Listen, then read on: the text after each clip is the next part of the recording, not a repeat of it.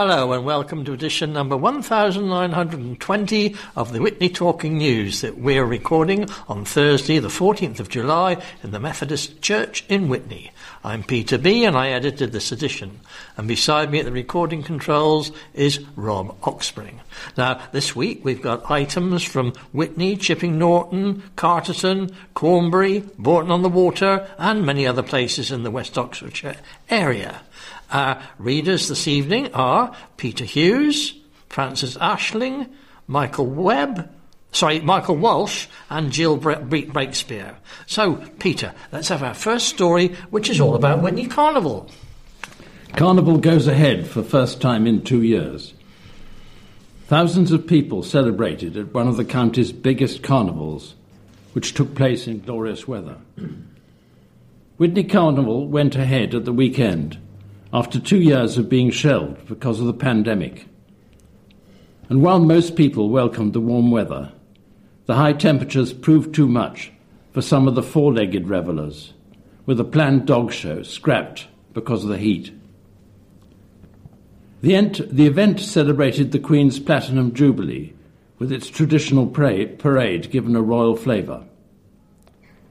The grand procession through the centre of the town continued for 45 minutes, with 28 colourful floats, two steam engines, riders from cycle clubs, marching bands, local school children, and two bands. The carnival also boasted a stage with music for all ages, along with roaming musical acts and speciality children's entertainers performing throughout the afternoon. There was also a fun fair and vintage steam and vehicles to admire. Local businesses, craftspeople, and traders showed off their wares on a range of stalls, with food and drink on offer. The carnival was organised by the town's Rotary Club, Lions Club, Round Table, and Royal Air Force Air, Air Cadets. Procession organiser David Lord said, after two years of isolation, Witney really enjoyed itself once again. After the procession took place, we all went to the Leas, which absolutely lends itself to a carnival event. There was something for everyone. My highlight was seeing the procession form up and seeing the delight on all the young people's faces. Witney is back to an annual event. Witney Carnival chairman Ron Spurs said, It's so much fun to plan this event. We started planning in October last year, working with the Town Council to ensure what we deliver is appropriate and safe. The real highlight is the procession, and what I noticed in the town centre is how many people were really enjoying what they were seeing. Post COVID, it's one of the major family events that the town has, and people were genuinely pleased that we are getting back to normal. The thing to remember is that the carnival is free. It's for families to come and enjoy themselves without spending a penny, and all the proceeds go to charity. Francis, you have a rather heartfelt story, haven't you? Yes, indeed. It's headlined Appeal to Help Colleague Who Lost Everything. A fundraising page has been set up to help a work colleague who lost everything in a suspected arson attack. Amanda Cooper is raising funds for the victims of the blaze in Carterton, who, she said, are starting from scratch, by setting up a GoFundMe page. A target of £5,000 has been set, with £770 raised so far. Miss Cooper put out an appeal on Witney Spotted Facebook. I'm sure most people have heard about the fire that happened on Elm Close last Friday. It was one of our work colleagues, and we would like to try and raise money to help them get back on their feet. All they currently have is the clothes on their backs, so any donations you can give would be great. Miss Cooper is also asking for items such as a sofa, bed, tables and chairs, women's and men's clothing, shoes, kitchen appliances, white goods, and pots and pans. These items can be dropped at the former Dowley's garage in Norton Way in Carterton between 8am to 5pm. Miss Cooper said they are starting from scratch, so anything anyone can spare, really. The appeal, which has also been posted on our Carterton Facebook page, was deluged with offers ranging from furniture and a smart TV to cutlery and a kettle. One poster also offered use of a van if anything needs collecting. Daniel Bohr, 32, was before Oxford Magistrates Court on Monday, facing charges of arson, being reckless as to whether life was endangered, and possession of knife. Prosecutors say he set fire to the house in Elm Close, Carterton, on Friday, July the 1st. Despite the efforts of firefighters, the cul-de-sac property was gutted in the blaze. Appearing before the district judge on Monday morning, Bohr of Elm Close, Carterton, pleaded guilty to possession of four knives at Carterton Police Station on the day of the fire. Bohr was charged with one count each of arson with recklessness as to whether life would be endangered and possession with a knife stroke bladed article in public. He was remanded to appear at the Crown Court on August the 1st. Uh, Michael, we couldn't say anything tonight without mentioning the heat wave, could we? And the story is headlined Health Alert triggered, triggered as heat wave arrives. With temperatures soaring in Oxfordshire this week, a health alert has been issued by the Met Office. Forecasts are for temperatures hitting 30 degrees centigrade in the early part of the week before a slight dip and then reaching up to a high of 31 centigrade on Sunday. Posting online, South Central Ambulance Service, SCAS, issued advice on who will require help the most during the hot weather. It said a level 3 heat health alert is in place across our region until 9am on Friday, with a peak in the low 30s. Look out for others, especially older people, young children, babies, and those with underlying health conditions. An earlier message from SCAS urged please help and only call 999 for serious and life threatening emergencies. If you're unwell but it's not an emergency, there are other options available. You could use 111 online or pop to your local pharmacy. Many are open late into the night. Oxfordshire Fire and Rescue Services posted the following advice Close curtains on rooms that face the sun to keep indoor spaces cooler, and remember it may be cooler outdoors than indoors. Drink plenty of fluids and avoid excess alcohol. Dress appropriately for the weather and slow down when it is hot. Jill, you've two pieces of news in brief. Yes, indeed. Four months to keep on straight and narrow. A judge has given a thief who breached his suspended sentence four months to stay on the straight and narrow or go to jail. Samuel Cooper, 30, had spent a night in the cells when he came back before Judge Michael Gledhill, QC, last week. The Oxford judge remanded him after the Cholby man arrived at court apparently intoxicated. The 30 year old appeared before the Crown Court to be sentenced for stealing alcohol from a Tesco Express in Witney and breaching a non molestation order by going to a woman's home in the town to try and get hold of clothing. By pleading guilty to the two offences at the Magistrates' Court, he was in breach of a six month suspended sentence imposed by Judge Gledhill last summer. Together with his friend Lee Clark, he shoved a man into a shop window in Corn Street in August 2019.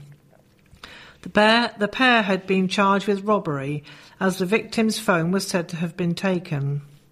But the men admitted common assault and were given suspended sentences. Cooper of Ticknall Place Road is due to return to court on October the 13th. More FGM women seen. More women continue to be seen by the NHS after having their genitals deliberately cut, removed, or changed. Female genital mutilation, or FGM for short, is a procedure where the female genitals are cut or changed with no medical reason for doing so. Although it is illegal in the UK, the NHS states girls are sometimes taken abroad for FGM, including to many parts of Africa, the Middle East, or Asia. NHS digital figures show about five FGM survivors in the NHS Oxfordshire CCG area were seen in the year to March. All, or nearly all, were having their injuries reported for the first time. Clarkson finds loophole to open up his restaurant.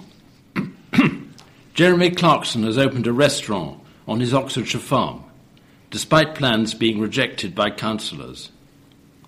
Proposals for the Diddly Squat restaurant in Chadlington were thrown out by West Oxfordshire District Council in January. However, rather than using an old lambing barn as proposed in his initial plans, Mr. Clarkson told The Sun he had found a delightful little loophole. The Clarkson's Farm Star tweeted, I'm thrilled to announce that you now have a chance to try the amazing food we grow and rear on my farm at the brand new but quite rustic Diddly Squat restaurant. The former Top Gear host has found another barn at the West Oxfordshire farm and told the council he would be opening, opening a restaurant there instead. He told The Sun, We aren't able to open the restaurant where we wanted to put it and where it's sensible to have it. But there is another barn in one of our fields that met various different criteria. And we just told the council we were opening a restaurant there. You don't need to ask permission. It's so satisfying to be thwarted at every turn by the council and then find a loophole. On the online rec- restaurant booking service, Open Table, information for Diddly Squat Farm reads Before making your booking, you should know it's small, mostly outdoors, and very rustic. Ordering a beer or going to the lavatory isn't as easy as in your local pub, and we don't cater to the faddy. We've done our best to keep you warm and dry, but this is England. On the upside, the view is enormous, and almost everything you eat was grown or reared on our farm, so it's fresh with minimal food miles. There is no menu as such.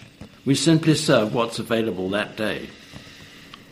But worry not, your table will be given a selection of sna- snacks and starters, followed by a roast and a pudding. Our bread made with Hawkstone lager is absolutely brilliant. Mr. Clarkson's Hawkstone, Hawkstone lager, named after the Neolithic standing stone situated close to his farm, became the best selling lager on Amazon eight hours after it was launched in November. The original lager has now been joined by other beer varieties, all reported to be selling well. The outspoken motoring enthusiast Clarkson last month invited fans of his beer to a session at the brewery in Bourton on the Water to celebrate the launch. The event was exclusive to Hawkstonians, members of Hawkstone's monthly subscription service, and sold out within hours. Brewmaster Rick Keane has made what is described as a perfect quaff- quaffable 4% lager, using spring barley from Diddly Squat Farm. Clarkson's Farm co star Caleb Cooper from Chipping Norton recently launched his own cider after revealing he preferred the apple, the apple drink to beer. This item is uh, very cheering, I thought. Um, a charity which assigns volunteers to people in need has thanked people for giving their time to improve the lives of others with a summer social. Staff and supporters of Volunteer Link Up in Whitney came together at the event during the month of community, which spanned the whole of June. There were light refreshments, a chance to meet other volunteers, and the awarding of long service certificates to volunteers. Volunteer Ken Birch was recognised for work he has done at the charity for 37 years and received a long service volunteer award at a volunteer celebration event at the Corn Exchange, hosted by Oxfordshire Community and Voluntary Action. The charity connects people with volunteers who drive, befriend, and help with practical tasks like shopping and gardening. Sophie Law, who started volunteering during the pandemic and befriended a lady down her street, said, I have a close knit family and a lovely friendship group, and I hate the idea of people being lonely, and especially people being lonely 10 metres from my door. If I can just hook up with one person, have a chat with them and a cup of tea, it's no bother. It's a wonderful thing to do, and it has benefited both of us, and I can't imagine not doing it again now. I would recommend it to anyone. Jean Tompkins started volunteering 17 ago, years ago when her husband died. She said, Many clients are quiet in the car going to the hospital, but when they come out, they'll chat for England. The relief is there. The face that they knew is standing there with the car door, car door open for them.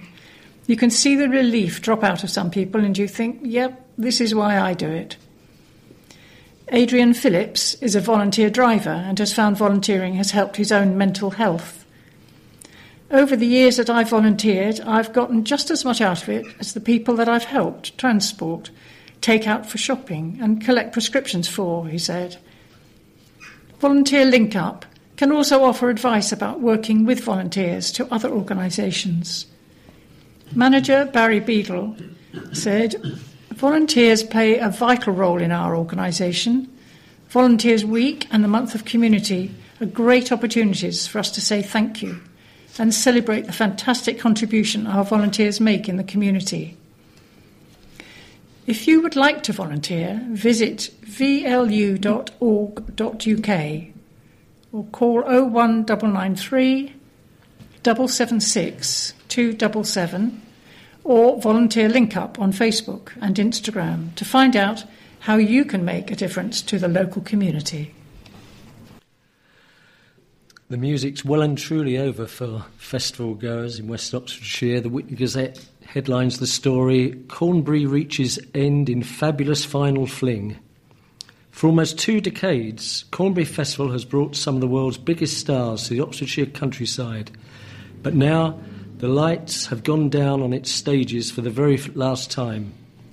Up to 20,000 people enjoyed spectacular weather and a strong lineup of pop, rock, and soul and acoustic artists at the final instalment of the three day feast of music at Great Tew near Chipping Norton. Highlights included headline sets by James Blunt and Bryan Adams, and Sunday's shows by Boyzone star Ronan Keating and Jools Holland's Rhythm and Blues Orchestra. There were also standout performances by exuberant rockers The Darkness and folk rockers The Waterboys.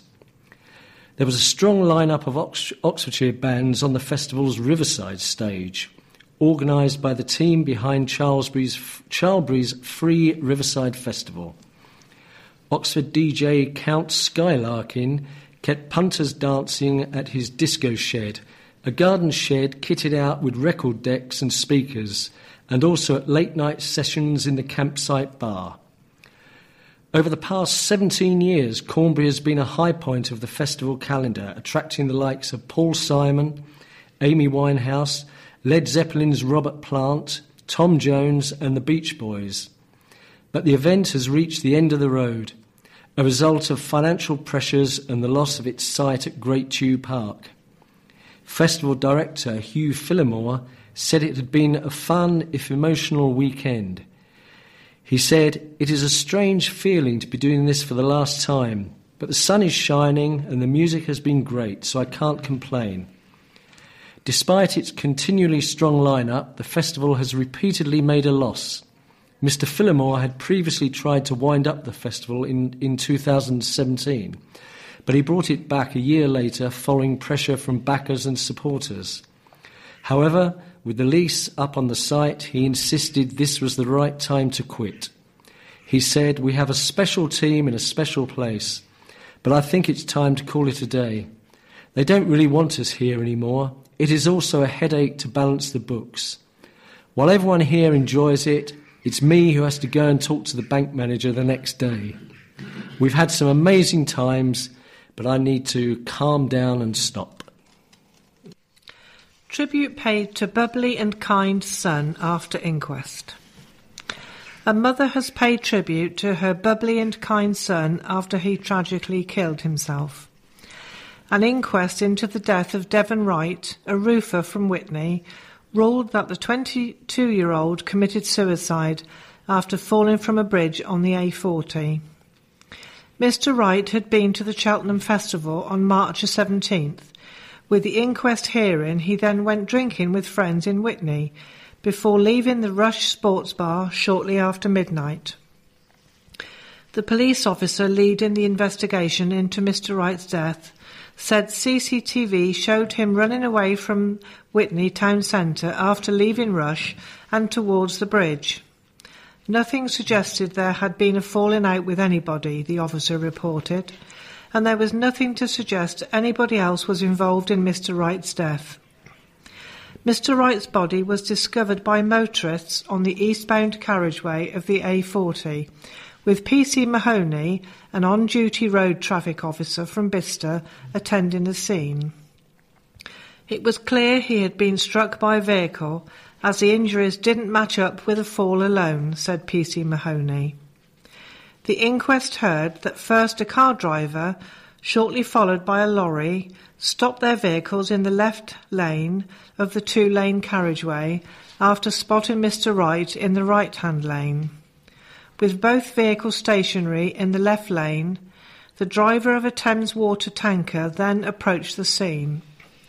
All three motorists described the area as poorly lit, with the tanker driver's statement read out at the inquest, saying he checked his mirrors before moving into the right lane in order to get round the car and lorry, which were at a standstill. It happened very quickly. I tried to swerve away, and I think I hit his head. I was shaken up and shocked, the tanker driver's statement read. Mr. Wright's mother, Michelle, described her son as a bubbly and kind person.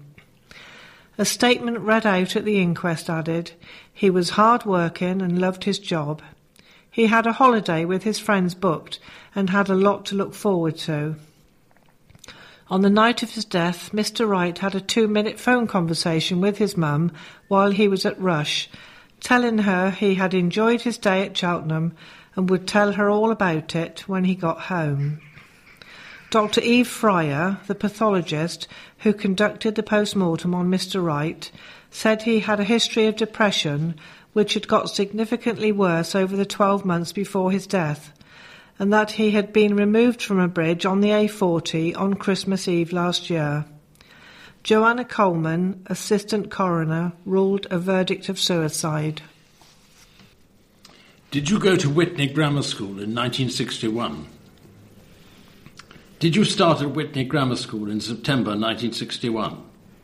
Your old classmates are trying to reach you.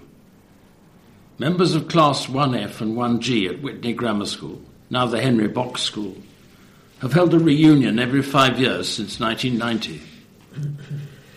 However, due to the COVID pandemic, the 2020 reunion had to be postponed, as did one in 2021.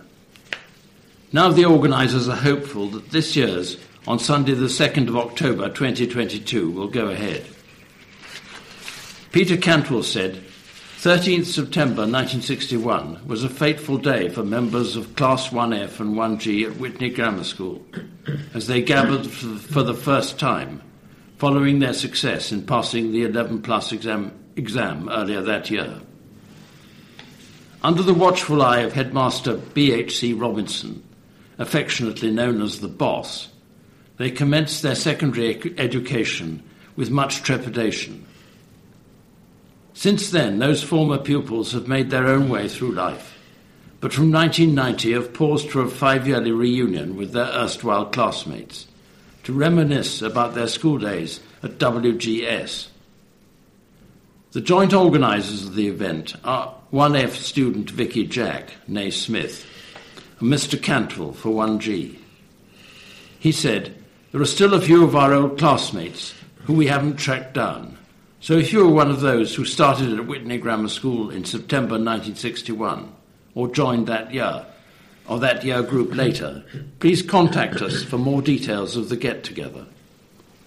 Vicky can be reached at vickyjack702 at gmail.com and Peter at petercantwell 2002 at yahoo.co.uk. Two more pieces of news in brief. Man carried two machetes in public.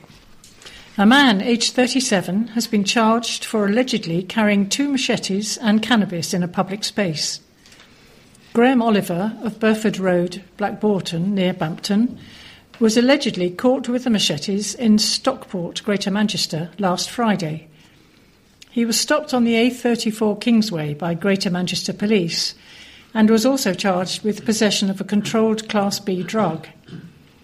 He is now due to stand trial at Manchester and Salford Magistrates Court on Monday, October the 17th. Oliver remains on unconditional bail until the trial, which means he does not have to remain in prison while awaiting the court case and has no further restrictions placed upon him. The second item is headed Teens Assault Arrests. Two teenagers have been arrested in connection with an assault of three men outside an Oxford nightclub. A 19 year old man from Upper Rissington, Gloucestershire, was arrested on suspicion of inflicting grievous bodily harm with intent, while a second man, also aged 19 and from Chipping Norton, was arrested on suspicion of assault occasioning actual bodily harm. The arrests relate to an incident outside Hanks in Queen Street on June the 25th, which saw three 20 year old men assaulted. The arrested men have since been released on conditional police bail while investigations continue, Thames Valley Police reported. Men face 66 years in jail for flooding the region with drugs. Five men have been sentenced to a total of more than 66 years in prison after being convicted for drug supply offences across the Thames Valley. Among them were three men from Oxfordshire, including 44 year old Patrick Gray of Radford Close, Oxford, who was found guilty of conspiring to supply cocaine. Lewis Court, 37 of Cuddesdon Way, Oxford, and 33 year old Richard Gray of Barley Court, Witney, earlier pleaded guilty to the same offence. Thames Valley Police's Serious and Organised Crime Unit launched Operation Sedate into the organised crime group run by brothers Richard and Patrick Gray. Between March 31st, 2020 and May 26 last year, the defendants conspired to supply large quantities of drugs across the Thames Valley and Wiltshire. The investigation that followed identified that Richard Gray and others travelled to Lancashire to purchase drugs. These were then returned to Oxfordshire, where they were stored at the home addresses of other members of the gang and at a rural farm location. While at these locations, the drugs were prepared to be sold on to customers across Oxfordshire, Buckinghamshire, and Wiltshire. Following the execution of warrants in May 2021, more than 2.8 kilos of cocaine and 18.3 grams of crack cocaine were recovered, along with cash totaling more than £158,000. In total, the group was sentenced to 66 years and four months in prison. Mohammed Ali, 50, of Cherville, Milton Keynes, was found guilty of conspiring to supply cocaine following the trial at Oxford Crown Court with 36 year old William White of no fixed abode pleading guilty to the same offence. Returning to the same court, Richard and Patrick Gray were sentenced to 21 and 18 years imprisonment, respectively. Ali was sentenced to 12 years, while Court and White both received seven years and eight months. Investigating Officer Detective Constable Gavin Tony, a member of the Serious Organised Crime Unit, said the sentences passed down to these men marks the end of a significant intelligence led investigation. This was a very significant drug supply network, and those convicted brought large quantities of Class A drugs into the Thames Valley with the intention of flooding the area with them. We will never tolerate the production and supply of drugs in our communities. They cause untold harm, particularly to those who are vulnerable, and tackling this type of criminal criminality remains one of the Thames Valley Police's top priorities. Five major figures involved in the supply of Class A drugs have now been brought to justice, and they will be unable to bring harm to our communities for many years to come. Care home resident 98 showcases flair for art in exhibition. A 98 year old Witney care home resident showcased his art skills in a very special exhibition. Breathtaking paintings of landscapes created by John Holt a resident at Care UK's Miller's Grange on Curbridge Road, were displayed in the Homes Lounge as part of a special art exhibition for family and friends. Art enthusiast Mr. Holt admitted he had never had an interest for art related activities growing up and worked as an accountant before retiring in 1989. Starting with a blank slate, he began attending art classes in Witney College in 1990 and thoroughly enjoyed learning about painting, taking bottles, silks, and other art materials to the class and finishing pieces in his own time. One of his highlights was painting a model dressed as a butcher as part of the still life class. He said, I love painting. I especially enjoy mixing the paints on a palette to get the exact colour for each part of the painting. I really love looking at my paintings every day. Home manager Alison Parry added, We were delighted to showcase John's artistic talents for residents and relatives to marvel at. Art is a wonderful way for residents to express their feelings and showcase their artistic flair. Action for a safer Chipping Norton. March and May town hall meetings saw many issues raised about safety and traffic improvements in Chipping Norton. Oxfordshire County Council's Cabinet member Duncan Enright, our County Councillor Geoff Saul, and Town Councillors heard it all. So, what action since? On HGVs, Councillor Enright has now clearly stated that he is committed to a plan to take HGVs off the whole A44 corridor, i.e., through all towns such as Woodstock, Chippy, and Moreton. The, this idea was in fact accepted by Oxfordshire County Council years back, after passionate campaigning by a local A44 action group, but was then shelved. The plan could work, but needs much collaboration and national agreement. Meanwhile, the Rollright Stones route is being branded as just too difficult. Progress is awaited, but don't hold your breath. Road safety measures could now gain momentum. Chipping Norton Town Council are behind the Oxfordshire County Council's new priorities for safer towns, much more friendly for pedestrians, cyclists, and even motorists. Live discussions, including visits from county engineers, are looking at changes both at the top of and further, further down New Street, pavements in Horsefair, a safer crossing at Albion Street, London Road, safer walking routes, and more. Making Chippy a 20 mile an hour town. In June, town councillors agreed to join a new Oxfordshire County Council scheme which could extend our limited 20 mile an hour zone funded by the Town Council over three years back. The zone could expand beyond schools along Churchill Road, London Road, and Burford Road, something parents support. But extra speed reduction measures, such as gating or bumps, might be needed on the main roads. Oxfordshire County Council say the Town Council needs to conduct a resident survey on the 20 mile, 20 mile an hour town idea.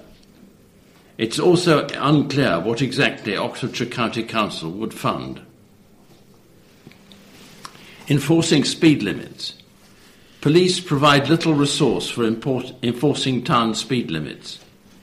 New town, new town councillor Steve Akers has already initiated a campaign to report to Oxfordshire County Council all damaged or worn out 30 mile an hour and 40 mile an hour speed limit signs other warning signs and bollards.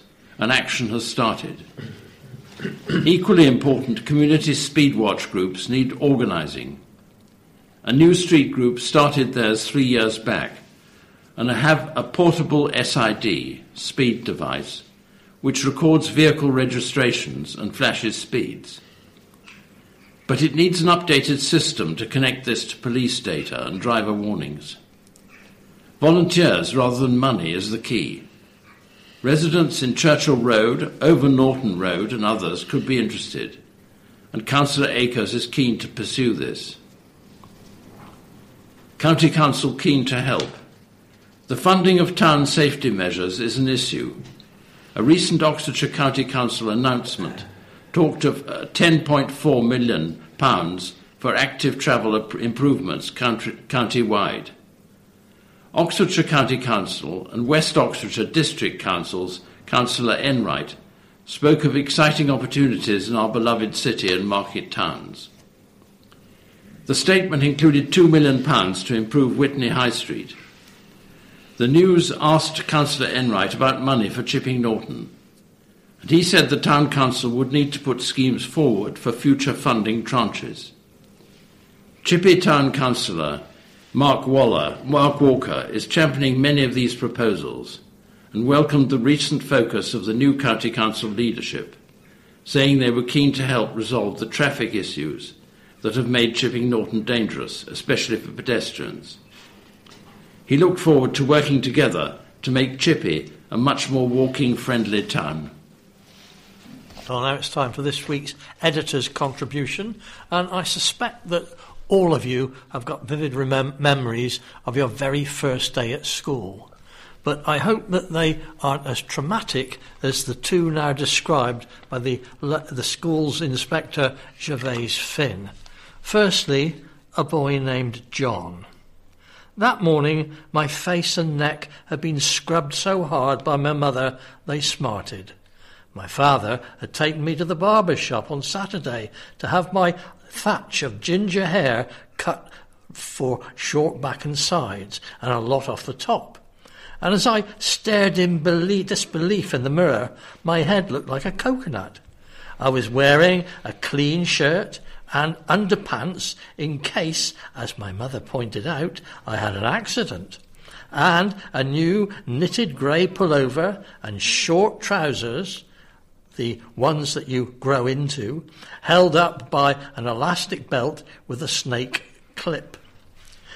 I already had tears in my eyes as my mother and I approached the huge blackened stone building with a tower and turrets and shiny grey slates roof and windows like shining eyes. Surrounding the playground was a high black iron gate and full black iron railings with spikes on the top. Perhaps these were meant to keep the children in, to stop them running away. Don't leave me, I whispered to my mother, clutching her arm tightly. Now, come on, John, she said gently. You've got to go in. You've got to go in school. You're a big boy now. At that moment, shaking with fear, I knew I didn't want to be a big boy. I wanted to stay small forever. And the second description is of a girl named Elizabeth a very different experience. We had to line up in the playground, hands by our side, stand up straight. We were told not to speak, but to listen. We were wide eyed and frightened as the teacher, Miss Bull, a severe faced woman with steely grey hair, scraped back savagely on the scalp and into a tiny bun, glittery gimlet eyes, and the look of a gorgon, examined us over the top of those steel framed spectacles as if we were some strange specimens in a museum case. She was like the wicked witch in the fairy tale my mother had read to me. I was so terrified of this ferocious looking figure in black that I wet my knickers.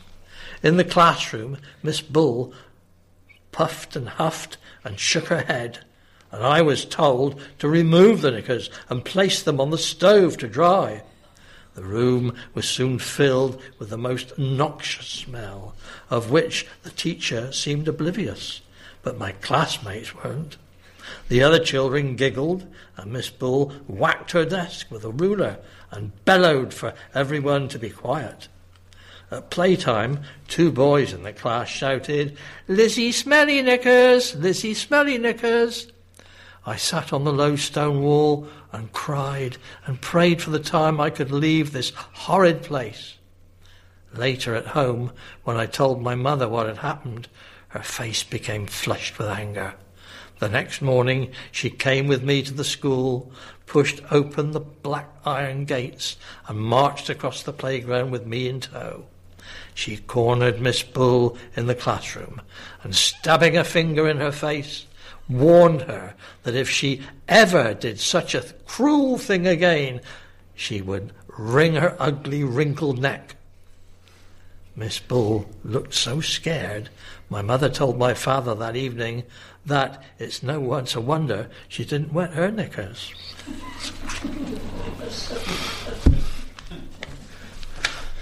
I hope your experiences were better than that. go through the whole of her life. Yeah. Lizzie wetting. Yeah. Yeah. Scarred. Right, and now it's uh, time for this week's notice board. If I can find it. Ah, here we go.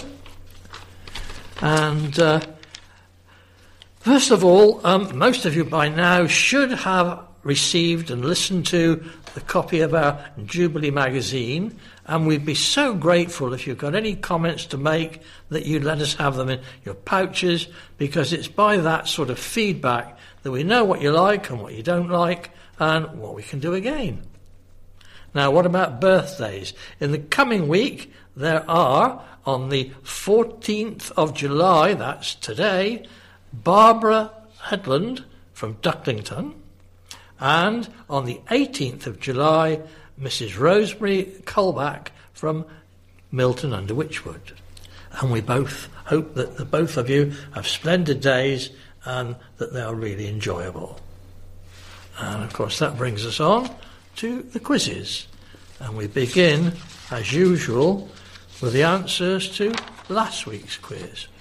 Um, and the quiz last week was all about royalty. And the first question was oh, beg your pardon, it's not. Not about royalty. I, I, I misread this. Um, they're all about political crisis that we're in at the moment. Oh, how topical. Right, here we go. The first one. Boris is not Mr. Johnson's first name. What is it? Any ideas? So I've read this out. Alexander. Yeah. Question two. Amid all the resignations on Wednesday, one minister managed to be sacked. Who was it? Michael Gove, everybody knows that. Question three. Mr. Johnson was the MP for Henley in Oxfordshire from 2008 to 2018. Where is his current constituency? Uxbridge. Uxbridge is right, yes. And question four. Who was Prime Minister immediately prior to Mr. Johnson succeeding to the role? Theresa May. And finally, question five. Mr. Johnson famously attended Eton School, but which Oxford University College did he also attend? Balliol. Bailey is correct. So that brings us on to this week's questions, which are a rather varied assortment. And the first question is What was the capital of Russia before Moscow? St. Petersburg. Uh, answers next week if you don't want. You've all got one right this week. Question two. What is a group or flock of sparrows called? Question three. Which gift did the Americans receive from the French in 1886? Question four. Which of the seven wonders of the ancient world survives today? And finally, which medieval body was set up at the Geneva Convention in 1864? Sorry, which medical body was set up by the Geneva Convention in 1864? And the answers to all of those will be next week. Uh, there are one or two things notice board wise that uh, you might be interested in. First of all, I've got a, an advert here for Ducklington Show. The West Oxfordshire Steam and Vintage Show will be at Ducklington off the A40 uh, on in Witney on the 16th and 17th of July from 10am to 5pm. There'll be a variety of stalls, there'll be traction engines, there'll be steam, and there'll be all sorts of other things for you to enjoy.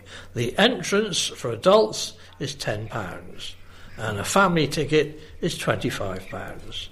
So, Ducklington Show, the weather looks as if it's going to be brilliant for it.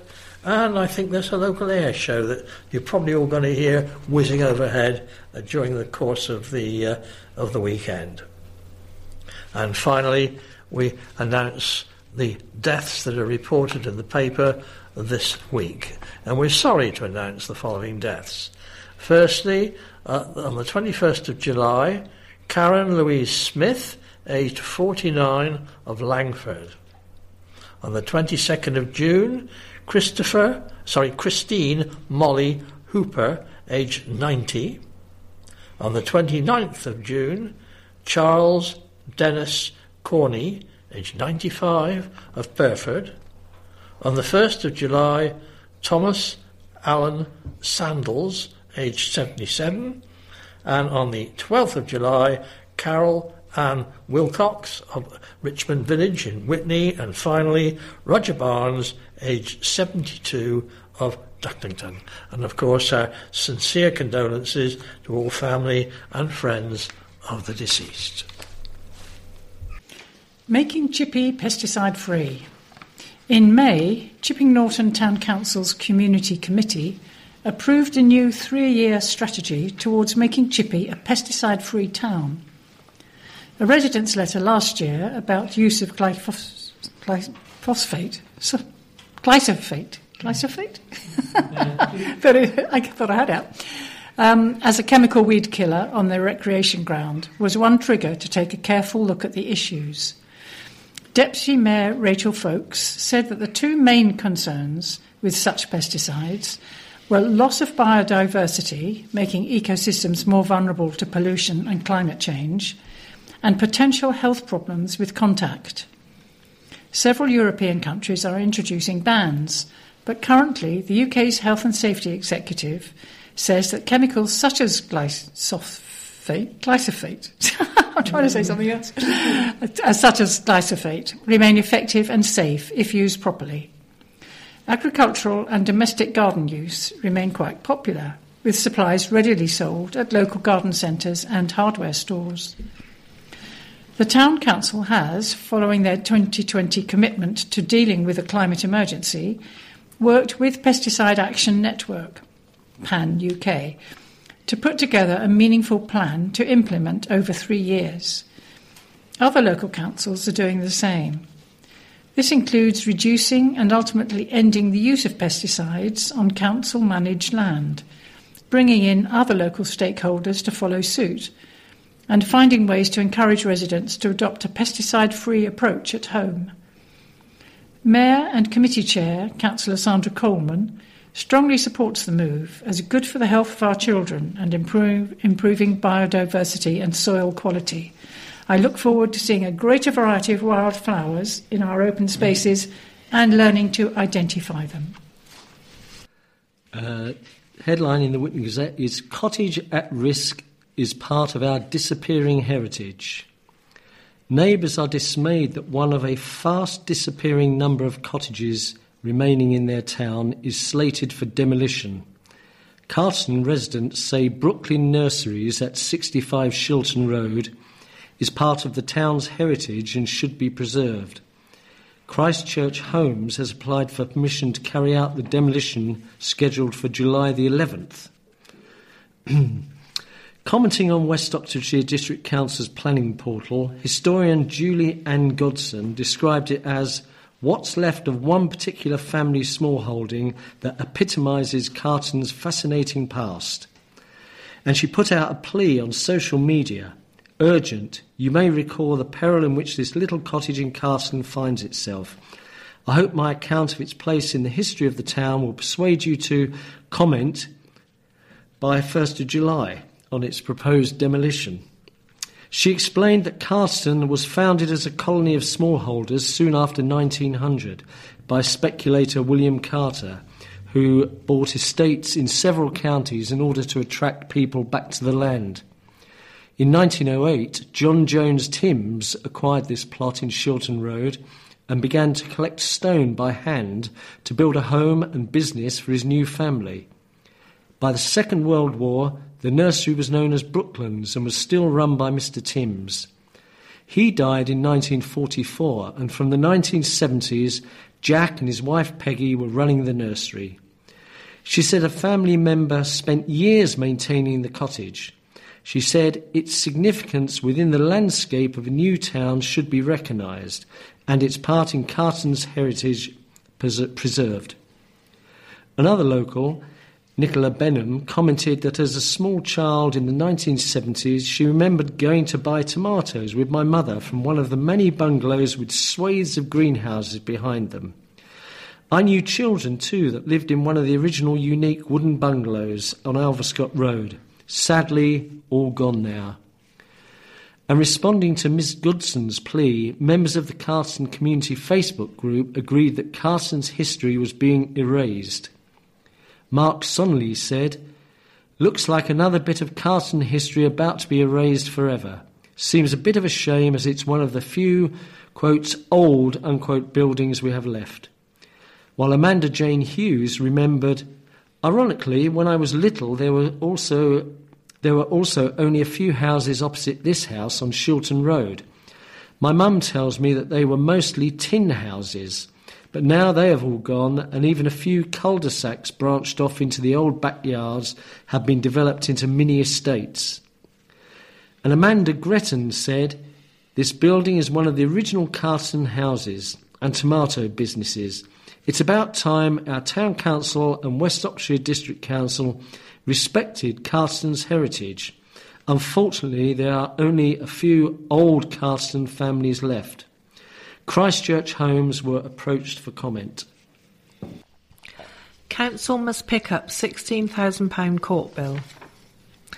Taxpayers must pick up the tab for a trading standards bungle compounded by council lawyers digging in their holes.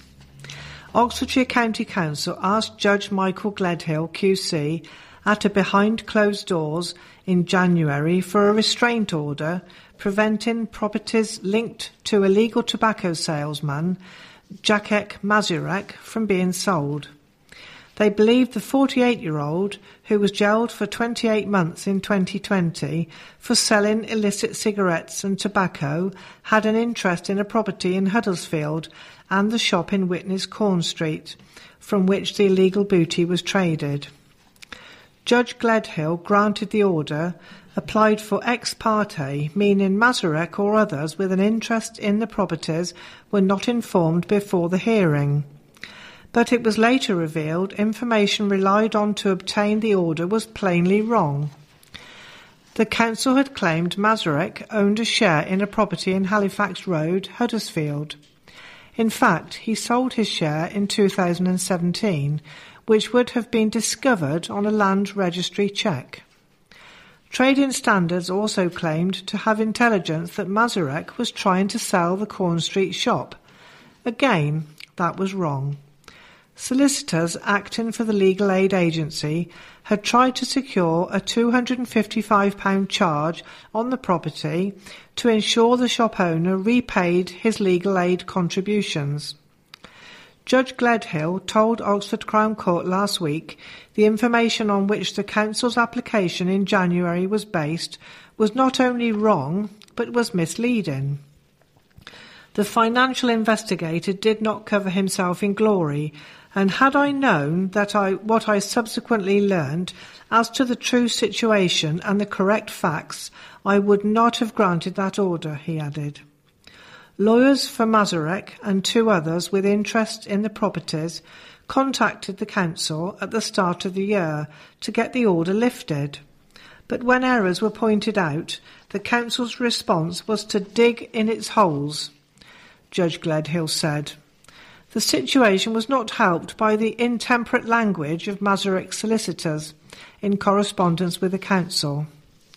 The council then did nothing when Mazurek and the others offered to sign legally binding undertakings not to dissipate the properties.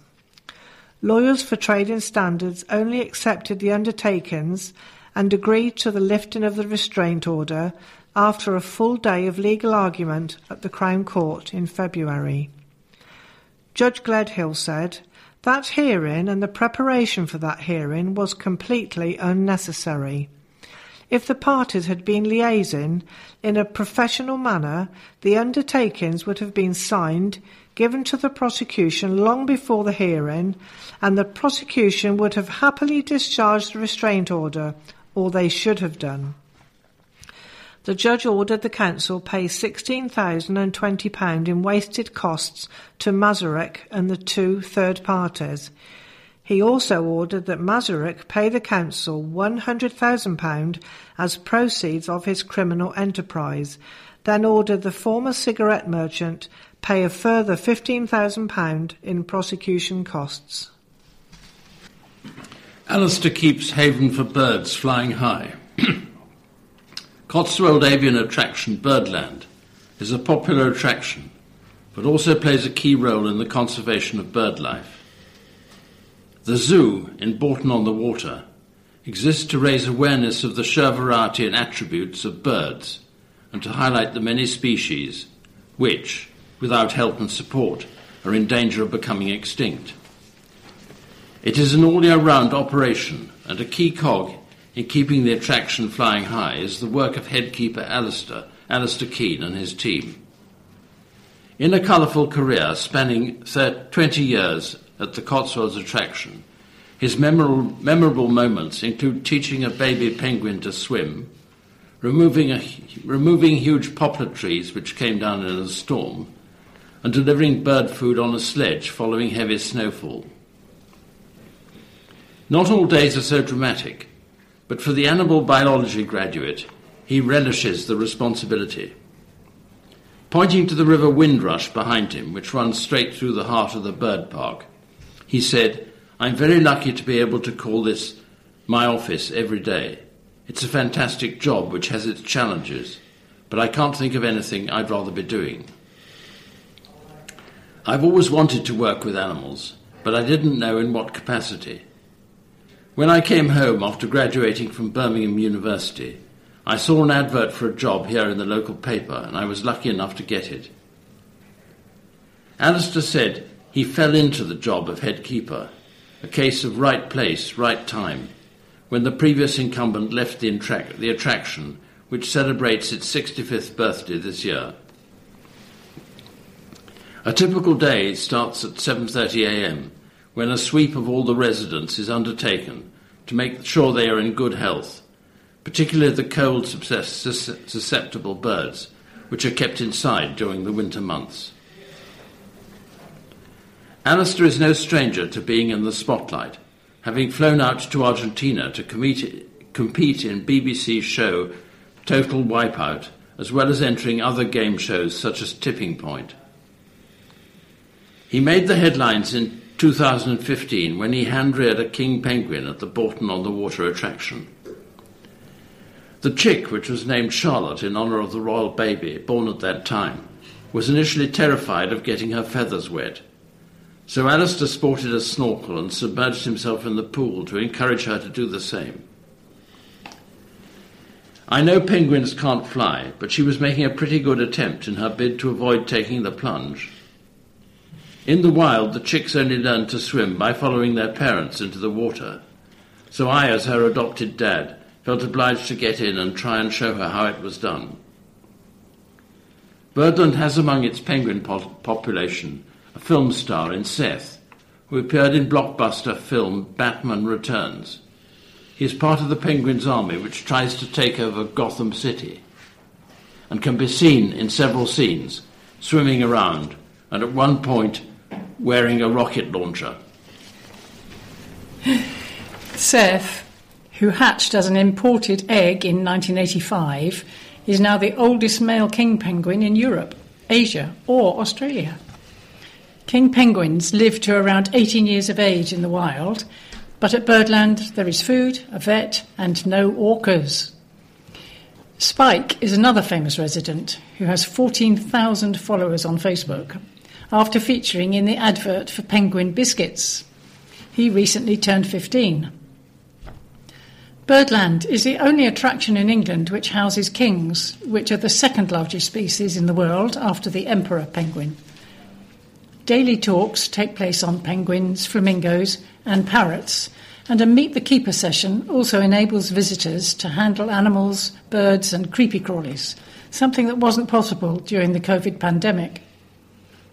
Alistair added, We're doing more and more educational stuff. 20 years ago, we did one penguin talk a day. Now we're doing up to six talks so people can go home enthusiastic about penguins and flamingos or the fact that they held an owl. We've got to do our job no matter what the conditions are. Around 2008, when I lived on site, the weather was so bad nobody else could get in, so I took food around on the sledge and my girlfriend helped me to catch the birds in the aviary. One vital job each day is to chop up an impressive array of fruit and vegetables for the following day's feeds apples, tomatoes, bananas, grapes, steamed carrots, potatoes, broccoli, and turnip. Apple is in plentiful supply, so we use a lot of it, but sometimes birds can get bored with certain foods, so we give them something else. We try to vary their diets as much as we can. Once the animals are fed and watered, another important task for the keepers is to wash up the food dishes. With 120 species of birds to cater for, it's no small job. And all the keepers take a turn at doing their duty. The flamingo sheds also need regular cleaning because they make a lot of mess when they've been inside overnight.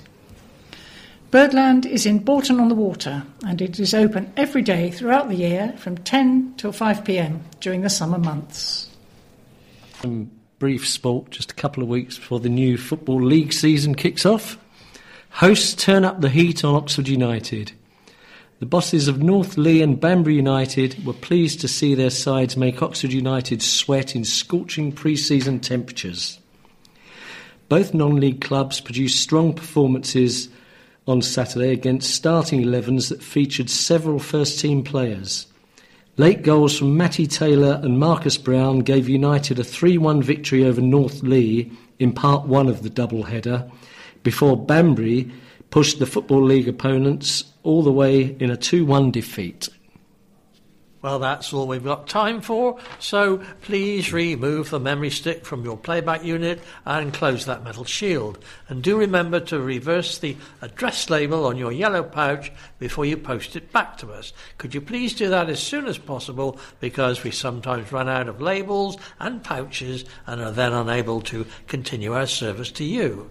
And remember that if you wish to contact us, just leave a slip of paper in your pouches and we'll get back to you. Now, it only remains for me to thank the Witney Gazette and the Chipping Norton News for the stories we've used tonight. And thanks also to our technical expert, Rob Oxspring, to our copiers, Ian Rose and Mike Herbert, who are copying the memory sticks, and to our volunteers who've been checking the pouches and the memory sticks you've returned and keeping records in our register. And they, this evening, were Jan Butler and Teresa Hayes. And finally, our four readers, that's Peter, Francis, Michael, and Jill. And I know we'd all like to say goodbye, and so until our next edition, Goodbye. Thank you all.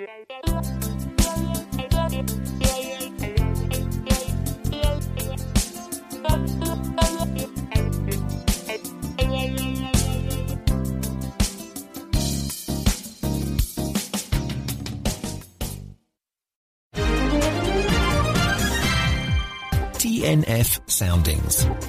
Features from across the UK.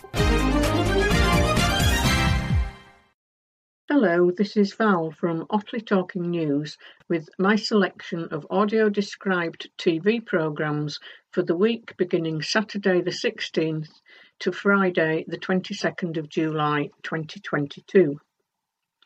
This week, live coverage of the Women's Euro 2022 football continues on BBC One and BBC Two, which may disrupt some programmes on those channels. So we start with Saturday, the 16th of July. Jeremy Pang's Asian Kitchen is on ITV at 11.35am. The chef creates recipes for romantic meals, including sticky toffee pudding. A repeat of Rick Stein's India is at 12 noon on BBC Two. This week, the chef is in Mumbai. In for a Penny is on ITV at 5pm.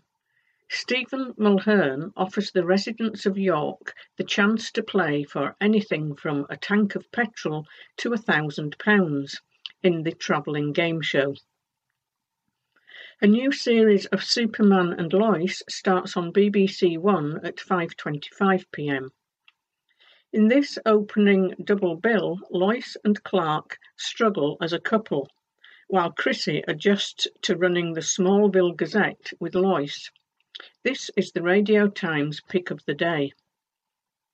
On BBC Two at 6pm in Ocean Giants, cameramen Doug Allan and Didier Noirot capture dramatic footage of humpback whales and 200-ton blue whales. This is followed by the comedy Dad's Army at 7pm on BBC Two.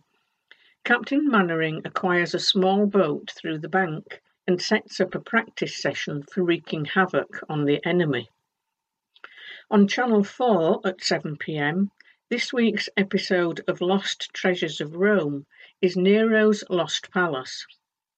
Archaeologists try to learn more about the Golden House, a vast palace built in the first century AD and buried beneath Rome.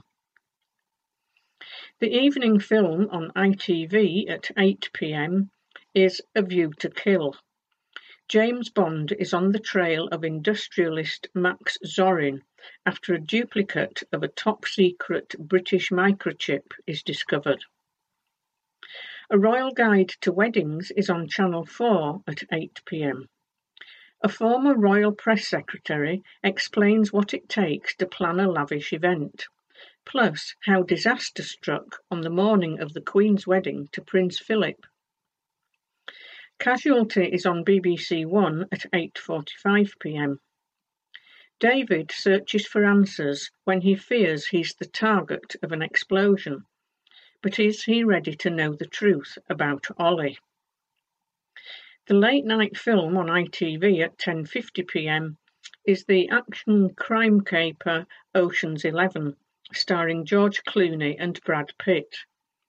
Super cool crook Danny Ocean has only just been released from prison, but is already planning his next job. And now on to Sunday, the 17th of July. Ainsley's Food We Love is on ITV at 9.55am, featuring recipes perfect for alfresco dining. Midsomer Murders is on ITV at 1.15pm. When the corpse of landowner Gregory Lancaster vanishes on the night of his death, a macabre world of body snatching is brought to light. The comedy Crocodile Dundee 2 is on Film 4 at 1.40pm. Mick Dundee has to rescue his girlfriend from kidnappers.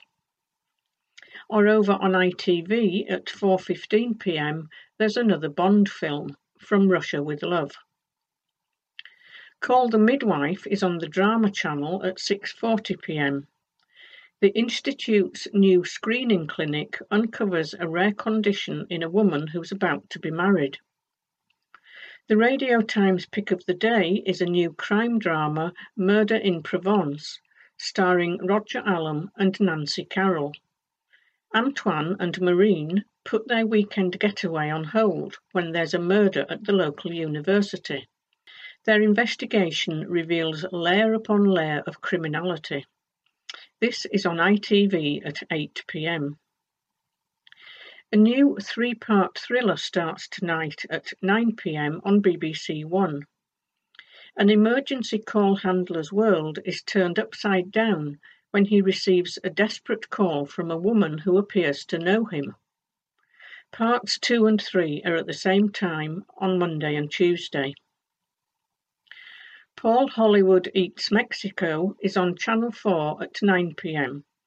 Paul samples unusual Mexican staples, including fresh cactus and insects. Now for those daytime programmes which are on at the same time throughout the week. A new series, Close Calls on Camera, is at 10am. Animal Park is at 10.30. Homes Under the Hammer is at 11.15. Bargain Hunt is at 12.15. Countryside Summer is at 2.30 and Escape to the Country is at 3pm. All these programmes are on BBC One Monday to Friday. Dickinson's Biggest and Best Deals is on ITV at 2pm Monday to Friday. Series 4 of Downton Abbey is on ITV3 each day at 5.20 on Monday 6 p.m. Tuesday, 5:55 p.m. Wednesday, and 6 p.m. Thursday and Friday.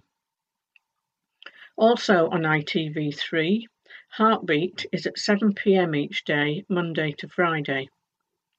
And Great American Railway Journeys is on BBC 4 at 7 p.m. Monday to Thursday. So now on to Monday, the 18th of July. On Channel 4 at 8 pm, Food Unwrapped's Sweet Feast. Tonight's programme explores the popularity of sour sweets, the secret to slow melting ice cream, and why some jams are runnier than others. Endeavour is on ITV3 at 8 pm. Morse meets his intellectual match when a serial killer haunting the streets of Oxford keeps himself one step ahead of the law and leaves cryptic messages. Extraordinary Portraits is on BBC One at 8:30 p.m. Overcoming adversity ignited an instant connection as Scottish contemporary portrait painter Ross Muir depicts the strength and hope he sees in Jamie, a young man who grew up in care. Three choices at 9 pm. Part 2 of The Control Room continues on BBC One. Long Lost Family Special, The Unknown Soldiers, is on ITV. Davina McCall and Nicky Campbell follow the never-ending task of identifying missing World War One soldiers and tracing their families. And over on Channel 4 at 9, 24 Hours in A and E. Savita and her five-year-old son Rylan are rushed to St George's after being hit by a car. Savita's husband talks about the sacrifices they made as a family while Savita was working as a nurse in intensive care during the pandemic. The Radio Times pick of the day is a new documentary series on Channel 4 at 10 pm. Super Surgeons A Chance at Life. Filmed across a year at the Royal Marsden Hospital, this series explores the pioneering operations surgeons are performing on people affected by cancer. On to Tuesday, the 19th of July. Another chance to see Digging for Britain: The Greatest Discoveries on BBC Four at 7:30 p.m. Professor Alice Roberts re-examines key archaeological sites of prehistoric Britain.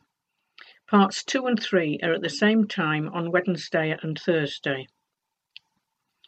The final part of Freddie Flintoff's Field of Dreams is on BBC One at 8 pm. Freddie tries to motivate his new cricket team in readiness for a match against players from a private school. Over on BBC Two at 8 pm, a new series of Mountain Vets, following the busy vets operating between the Kingdom of Mourne and the Nine Glens of Antrim in Northern Ireland. Several choices at 9 o'clock tonight. The final episode of The Control Room is on BBC One. The concluding part of Lenny Henry's Caribbean Britain is on BBC Two. Lenny explores how he and other second and third generation British born Caribbean youngsters meshed their identity with their art. The documentary Night Coppers continues on Channel 4. In tonight's programme, Brighton's Night Patrol have to deal with being assaulted while trying to arrest a man for assault and grappling with a person wielding a knife.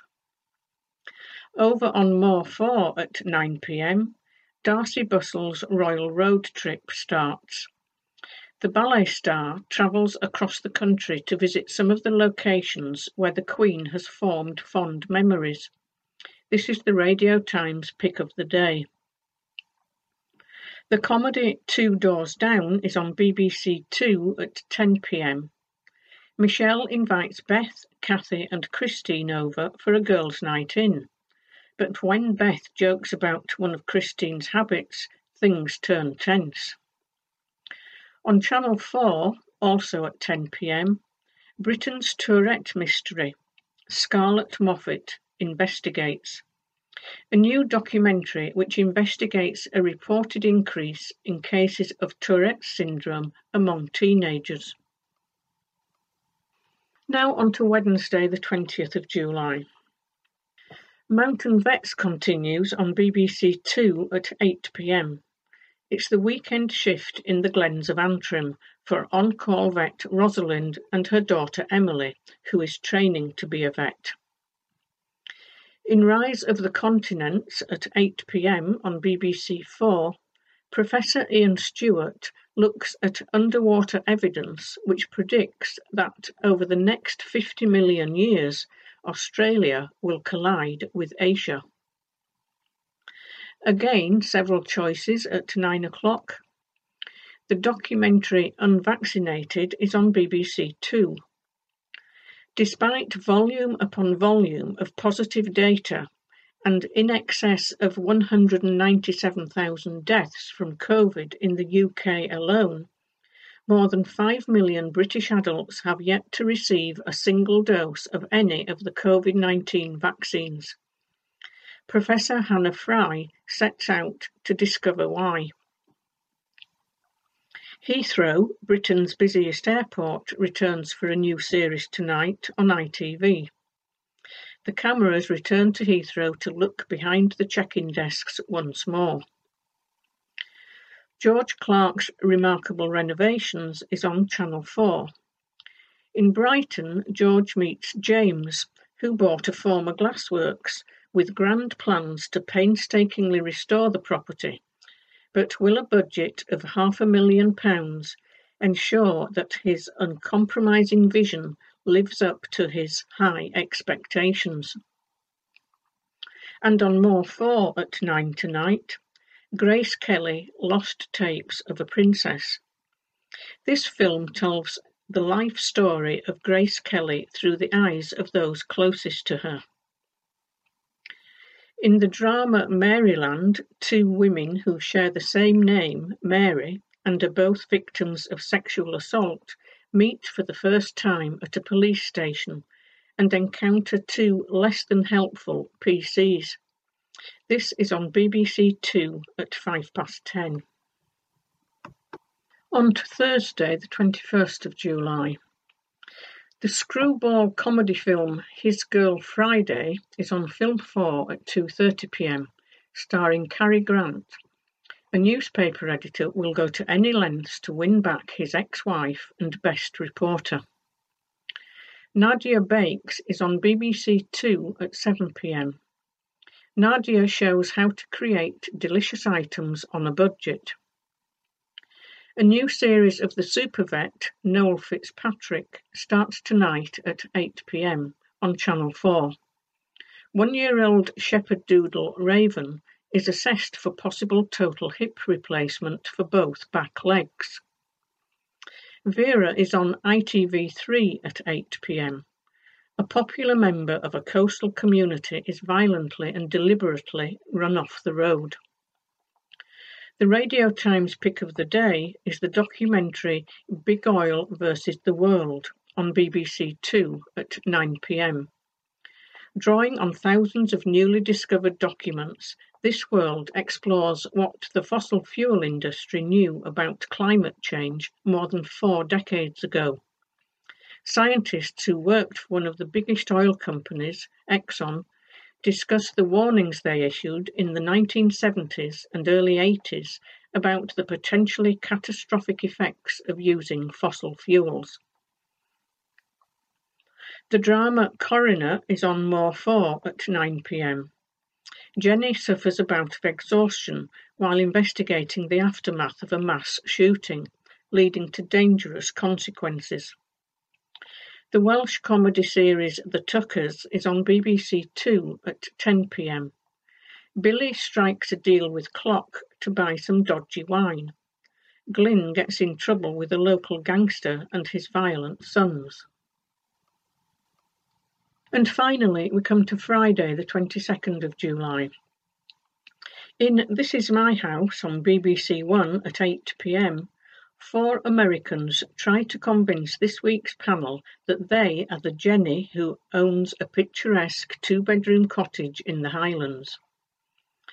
There are two episodes of Father Brown on the Drama Channel tonight, starting at 8pm with The Dance of Death. A contestant is murdered at a ballroom dancing competition. Death in Paradise is on BBC One at 9pm.